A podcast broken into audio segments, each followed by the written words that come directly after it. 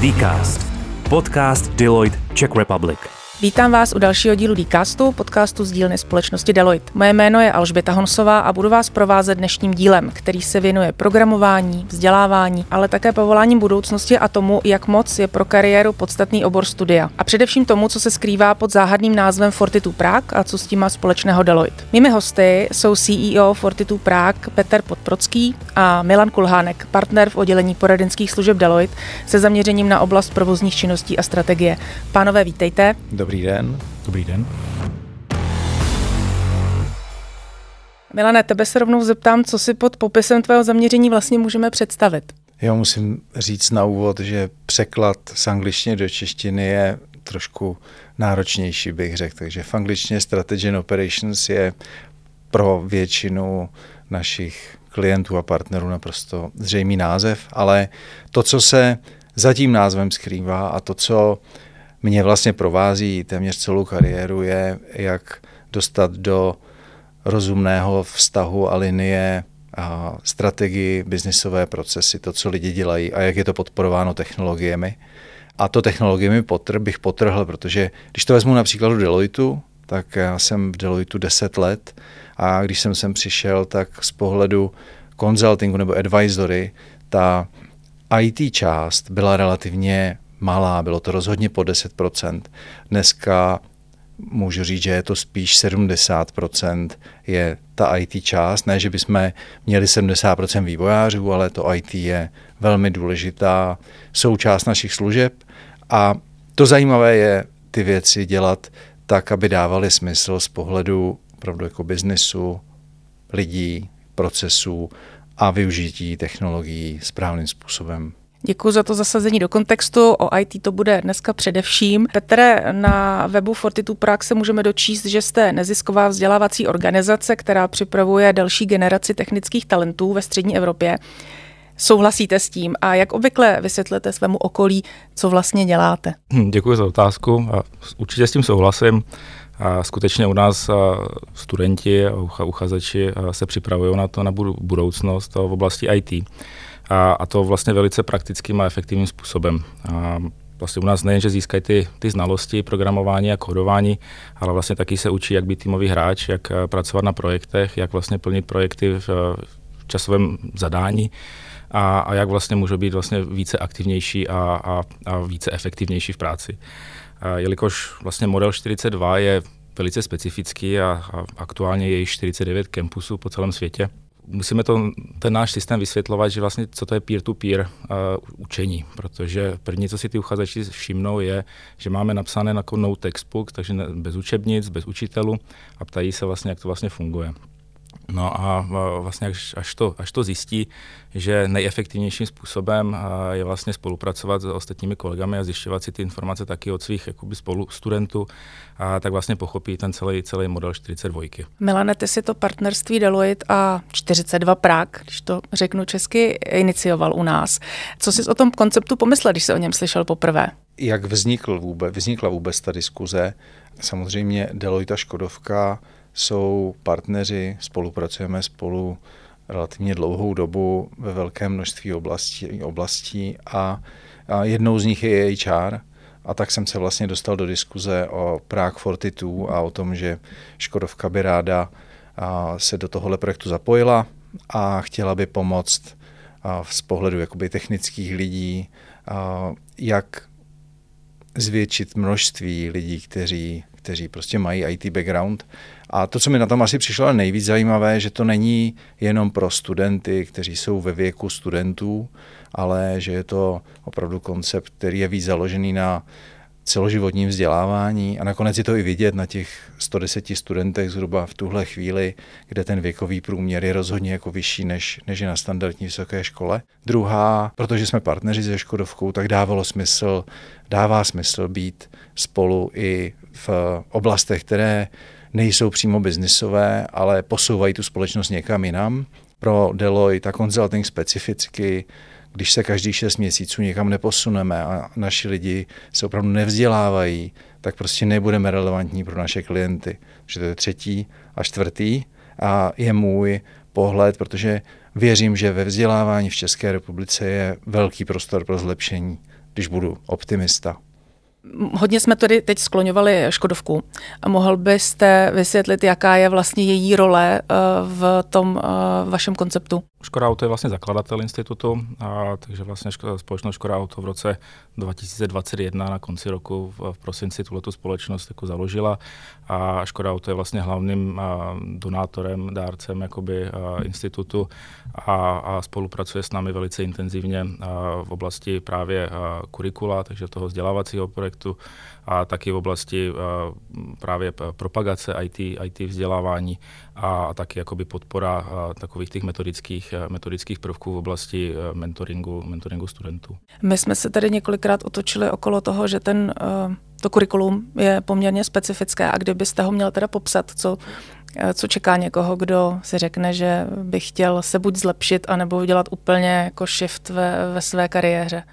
Tak eh, prvně se musí registrovat na našich webových stránkách a, a co mám velkou radost, že od začátku roku se registrovalo již 5000 eh, zájemců. A následně musí projít dvěma logickými hrami, prostě online hry, a, které vlastně nemají zatím s programováním a kódováním a, eh, mnoho společného, ale spíš jde o, jde o tu logiku. No a následně je ten měsíční bootcamp a, z francouzštiny Piscín, a, vlastně bazén, kde my ty uchazeči na ten jeden měsíc hodíme do bazénu a začínají kódovat v programovacím jazyku C. A my jsme přesvědčeni, že C je tou matkou programovacích jazyků, takže vlastně to, ten celý měsíc eh, se učí ten eh, programovací jazyk C. A pokud uspějí, a, a pokud uspějí sami, eh, jakoby oni sami, protože oni se ptají, jako, jaký level musí dosáhnout, a my říkáme, že první oni musí sami pochopit, že vlastně, že, že uspějí a chtějí uspět, tak se stávají našimi, našimi, našimi studentmi.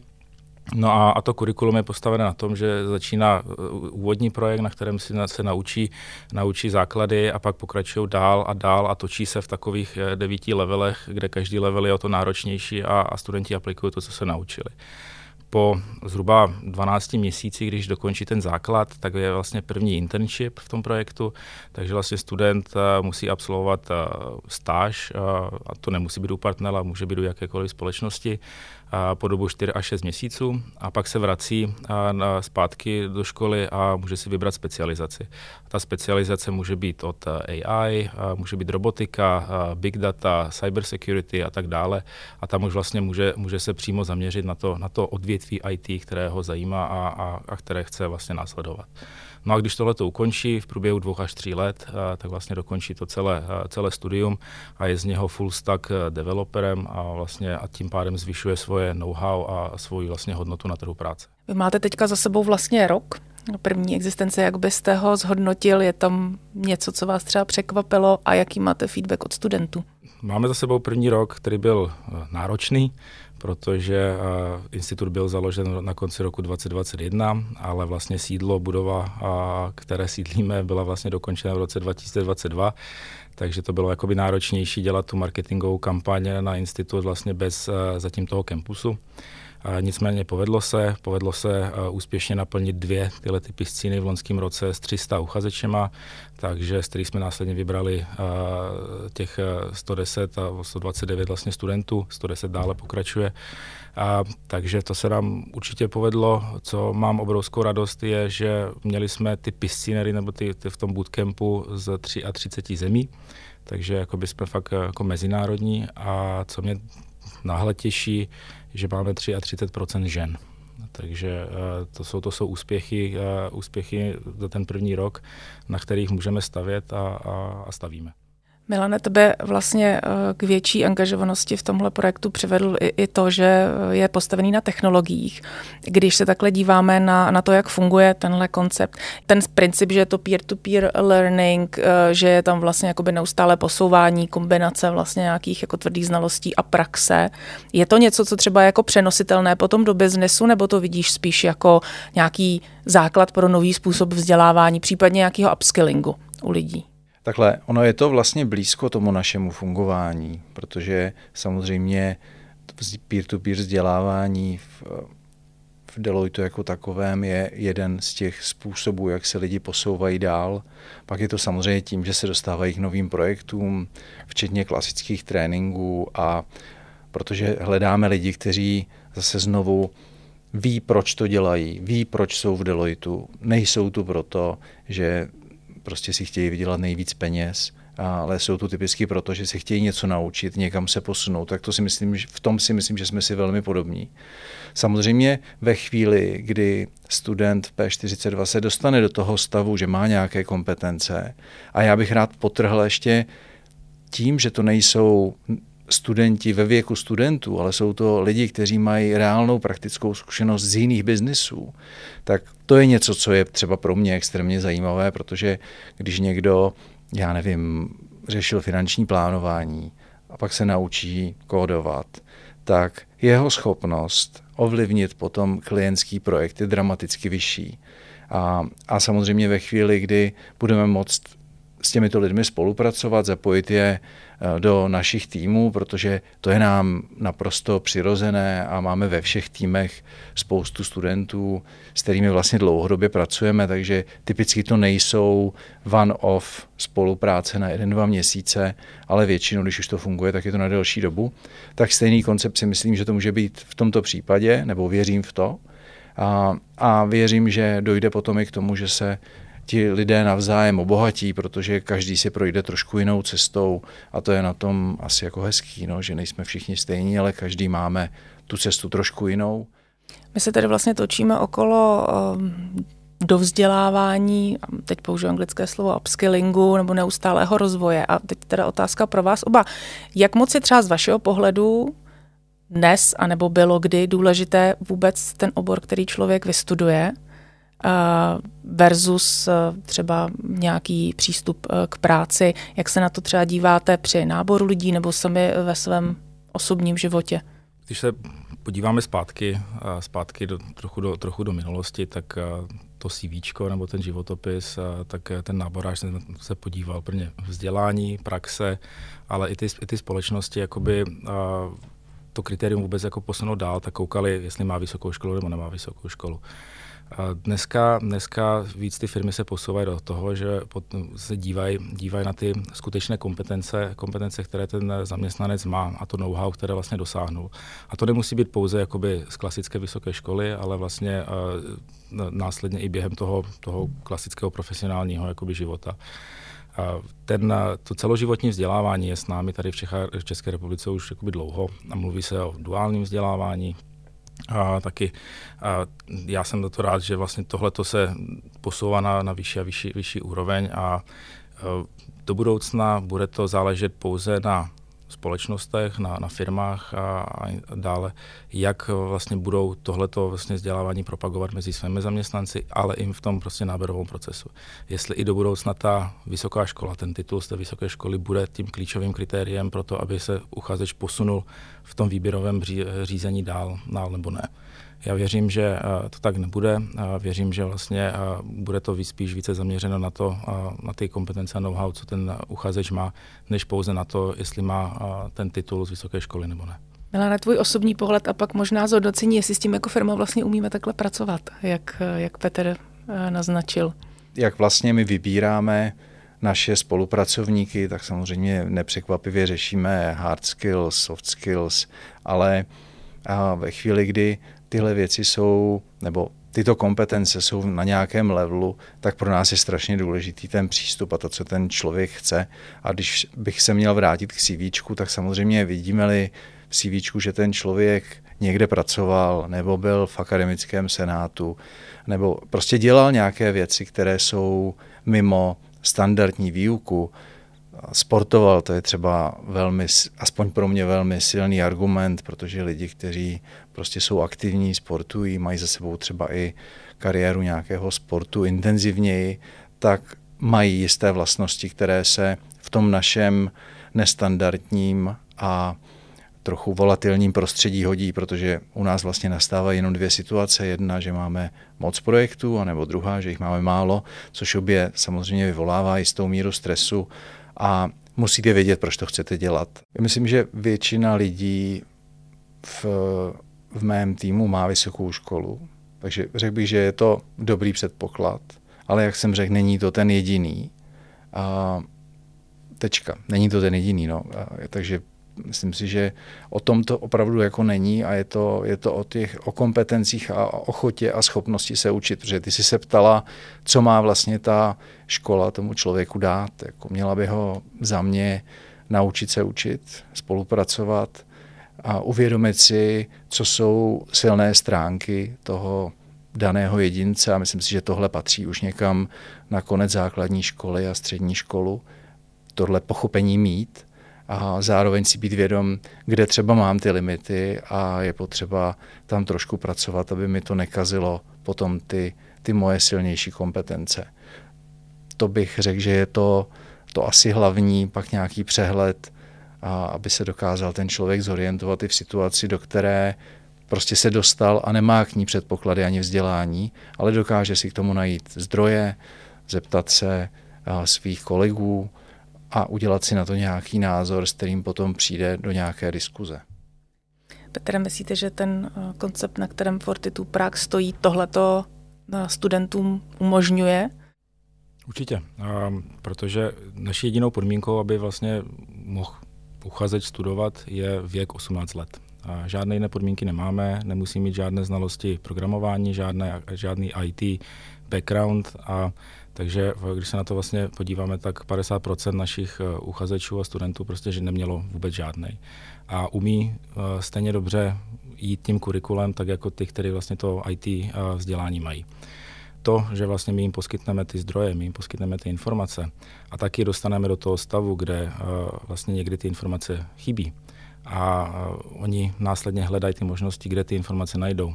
Tak je vlastně podněcuje to, tu zvědavost těch studentů a podněcuje taky, že cílem je prostě najít ty informace, aby jsem ten projekt úspěšně dokončil. První je základ, když jednou informaci nemám, tak hledám. No, hledám Google, hledám různé tyhle ty stránky. To zabírá ale hodně času. A v tom druhém týdnu ty, ty studenti postupně zjišťují, že ten kolega vedle možná tu informaci má a dostanu je mnoho rychlejší než, než tím hledáním a tu správnější. Takže právě tím letím, tou podporou, ty spolupráce a týmovosti, oni sami vlastně v tom, tom, tom studiu zjistí, že je to takhle jednodušší, efektivnější a následně vlastně můžou, můžou, můžou do toho dosáhnout toho cíle společně a rychleji. Takže tohleto za mě určitě 42 nabízí uh, uchazečům a, a v tom se můžou dále zdokonalovat. Ten koncept vznikl ve Francii, eh, rozšířil se do spousty zemí světa, eh, odkud určitě máte nějaké statistiky nebo poznatky toho, co třeba očekávat eh, v souvislosti s počtem lidí, kteří třeba ty, to studium dokončí, co se třeba s nimi děje v průběhu studia nebo po. Jaké jsou tyhle, tyhle údaje a jaké třeba vy máte teďka za ten rok fungování? Data jsou, jak jsem říkal, je 49 kampusů po celém světě. A program vzniknul v roce 2013 ve Francii, takže Francie má už za sebou delší historii. A aktuálně zhruba 4 000 studentů. Celková síť 42 má již přes 18 000 studentů, takže některé, některé data máme. Když se podíváme, že škola je vlastně zadarmo. Neplatí se žádné školné, žádné skryté poplatky. Jedinou investicí, kterou vlastně dává ten student, je čas. A, a ty data ukazují, že ze začátku možná to ten student nemusí vnímat, že čas je ta nejdražší investice, ale pak zjistí, že jakoby je. A, takže uh, to studium je takové, že ten student si prochází tím psychologickým efektem, kde začíná přemýšlet, jestli jakoby je to ten obor, který chce studovat a jestli mu chci investovat tolik času, kolik času ten, ten obor potřebuje. Um, ale nicméně, když se podíváme na naše data, tak uh, ten první jakoby dropout, který máme, byl uh, zhruba 17%, co porovnání s 30% dropoutem v jiných 42 je vlastně jakoby skvělý výsledek na to, že jsme vlastně v prvním roce. Takže to je, to je to super. A ty další data důležité, které jsou i pro ty uchazeče, je, že 98% studentů si najde uplatnění po, po škole. Spíš, co se děje tady u nás eh, v České republice, eh, my musíme ty eh, partnery nebo jiné, jiné firmy krotit, aby nám ty studenty nevykradli ještě dřív, než vlastně ukončí studium, protože ten hlad po IT, IT uchazečích je tady v Čechách obrovský. A, takže my dokážeme garantovat studentům uplatnění, a my dokážeme studentům garantovat, že se vlastně naučí buď ten junior developer po roce nebo full stack developer po dokončení celého programu. A to, to jim dokážeme dát a, a partnerům na druhé straně dokážeme garantovat jednak přístup k IT talentům a, a taky vlastně využití studentů na, na, na stáže a v neposlední řadě upskilling a reskilling svých, svých zaměstnanců. A můžu mít otázku? A ne, že bych chtěl diskutovat o chat GPT nějak, jo, ale a, jaký je váš názor na to, jak změní práci vývojáře chat GPT? Protože tam ke změně dojde, že jo, to se asi shodneme. Co se týče chat GPT, a, tak a, spousta taky partnerů se nás ptala, jestli ty studenti nebudou využívat ChatGPT na to, aby ten projekt za něho jakoby ten dokončil. Nicméně jako v té oblasti těch projektů, v té IT, tam je tolik křižovatek a, a na tom jako dokončení toho projektu a různých cest, že student by strávil více času na napsat ten prompt tomu chat GPT tak správně, aby mu vytvořil ten projekt, než bych to investoval do, do dokončení toho projektu. A my jsme studentům řekli, ChatGPT je tady pro vás jako další technologický nástroj, zkuste, využívajte to, ptejte se ho, jak by to, jakoby, jak by to udělal, využijte to jako vzdělávací jakoby, mechanismus, který vlastně podpoří to vaše, vaše jakoby, to studium. A nicméně i ChatGPT dělá chyby. No a zkuste tam najít ty chyby. No, zkuste, zkuste to rozbít, zkuste jakoby, jakoby využít ten kód, který vám ten ChatGPT dá, co to udělá jakoby, s vaším projektem, ale nebojte se toho. A, takže tohle to tam studentům dáváme, aby jsme tu jejich zvědavost, zvědavost nějak jako naplnili. Jak to změní to, to, to pro toho programátora, kodera, tak v kodování máte různé, um, různé jakoby jak bych to řekl, činnosti, které ty kodeři musí dělat a to není jenom jakoby psát ten kód, ale i takové to jejich oblíbené debugging the code a jestli najít chybu v tom kódu a, a zjistit jakoby různé věci. Na to se ChatGPT dá použít, nicméně vždycky musí ten, ten, ten kóder, ten člověk jakoby přijít na to, jestli je to správně nebo to není správně a vyzkoušet to. A, takže ono to částečně změní, ale nebál bych se říct, že tam nebude velký rozdíl v tom, jak ChatGPT změní to povahu práce ty naši nebo v ostatních jiných profesích a v IT. Ono to bude podobné. Možná, možná to odbourá tu, ty repetitivní administrativní činnosti, ale vždycky to, to ta kreativa tam zůstane vždycky na tom člověku. No AI mám pochopitelně na seznamu otázek taky, protože to dnes, kdo ho nezmiňuje, jako by nebyl. A je třeba uh, tahle oblast něco, co Petře, řešíte, ať už třeba v souvislosti se zaměřením, s tím kurikulem, tak třeba, když jsme se dotkli těch etických otázek, tak třeba v souvislosti s tím, jak vlastně ti studenti k tomu přistupují, ať už při studiu nebo potom uh, při stážích? Určitě AI je obrovský, obrovský trend uh, v dnešní době a je to něco, co ty, ty studenti zajímá. Když jsme dělali eh, výzkum, vlastně, který obor studenty nejvíc zajímá, tak 24% studentů jako nejvíc eh, řeklo, že právě AI. A ten, eh, to AI vlastně nabízí jak pro studenty, tak vlastně i pro partnery a pro firmy obrovský potenciál toho rozvoje. Nicméně, nicméně taky je potřeba pak brát úvahu, jestli budeme proaktivní nebo budeme reaktivní. A, a to je s každou novou technologií vzniknou uh, nějaké, nějaké potenciály, ale i rizika. Co se týče pak toho dalšího, tak ze Škodou Auto taky řešíme, jak to AI dokáže, dokáže ještě více jakoby zlepšit ty, ty digitální služby. Řešíme to s dalším partnerem, a partnery, které vlastně co-funding partnery, které máme a, a, a věřím tomu, že to bude obor, který do budoucna bude mít obrovský, obrovský rozvoj a bude na nás, na, na, na nás, na, na škole, ale i na, na partnerech a na celé společnosti, tak aby jsme tomu dali jasné mantinely, ty etické mantinely, tak aby, aby z toho nevznikla hrozba.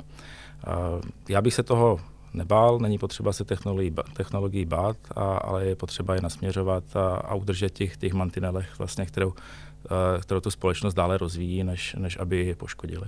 Jaké máte nejbližší plány jako šéf 42 Prák? Tak jako uh, nejbližší přežít. plány přežít. No. A my jsme rádi za, to, za, za, za ten ohlas a takže kdybych to rozdělil do oblasti jakoby marketingu, tak, tak dále budovat ten, ten brand image a povedlo se nám v poslední době, jak jsem říkal, 5000 registrací, růst sociálních médií a zvýšit povědomí o 42 Prák tady v Čechách. Mám, máme za cíl mít až 450 studentů, takže vlastně rosteme. Chceme se dále, dále růst v rámci ty budovy, ve které sídlíme, takže máme plány na to, aby jsme obsadili ještě jakoby další patro, takže to je jakoby ten, ten, ten strategický cíl. No a neustále s partnery aktualizovat i to kurikulum, protože IT technologie se neustále vyvíjí, takže posílí ten základ. Nejsme, nejsme školou, který bychom měnili hned každý měsíc ty základy, takže stavíme na pevných základech. Proto jsem říkal, že C je pro nás to důležité, ten programovací jazyk.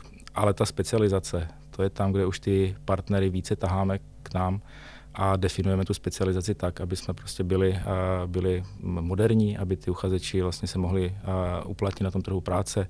Když zmíním teďka ve spolupráci ze 42 Wolfsburg spouštíme od července program Mobility, který bude zaměřen na, na autonomní vozy a tyhle ty embed software. Takže to jsou, to jsou takové ty plány, kde chceme dále jakoby rozvíjet ten institut, aby jsme prostě ne, nezaspali, a, protože, jak říkám, dáte si měsíc šlofíka v IT a zjistíte, že najednou svět vám utek. Pánové, děkuji za zajímavé povídání. My dnešními hosty byli CEO Fortitude Prague Petr Podprocký a Milan Kulhánek z Deloitte. Moc děkujeme.